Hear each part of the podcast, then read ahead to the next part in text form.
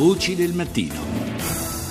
Ed è partita la nona edizione del Premio Nazionale Internazionale Giornalisti in Erba, proge- nell'Erba, anzi progetto di informazione ambientale dai 3, dai 3 ai 29 anni, di grande successo. Dai 50 partecipanti del primo anno si è infatti passati ai 7.000 della scorsa edizione. Paola Cortese ha intervistato l'ideatrice del premio, Paola Bolaffio, giornalista e direttrice del giornale online collegato all'iniziativa.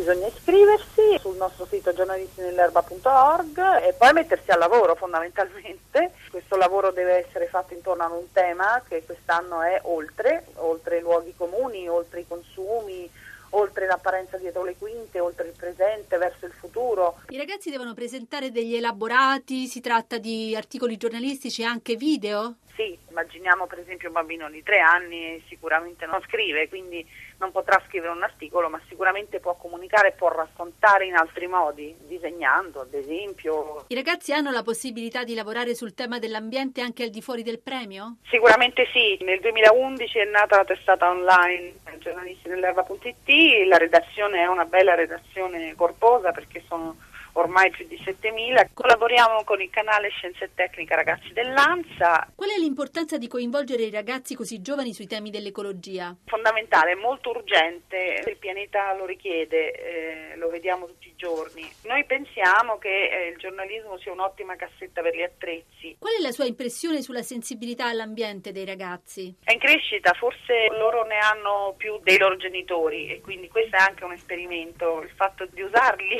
tra virgolette, rete per poter far arrivare le informazioni a, a tutti. Tra i 7.000 ecoredattori c'è anche Eric Barbizzi, che a dieci anni ha già vinto diverse edizioni del premio, arrivando a coordinare il settore esteri del giornale online giornalistinellerba.it. Come ci sei arrivato? Ci sono sbattuto contro per caso. Ho vinto il primo premio.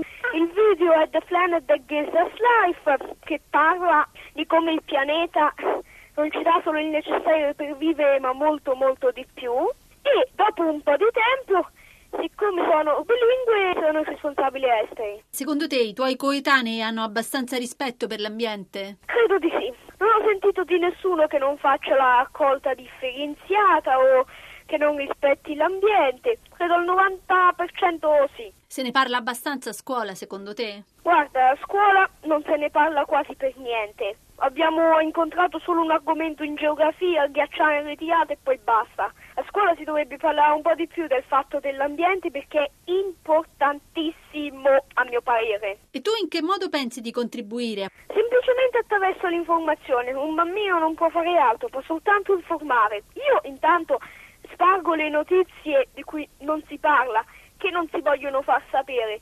Dopo sta alle altre persone eh, a fare il, il, vero lavoro. Pensi di fare il giornalista da grande? No, altri progetti, vorrei diventare un ingegnere.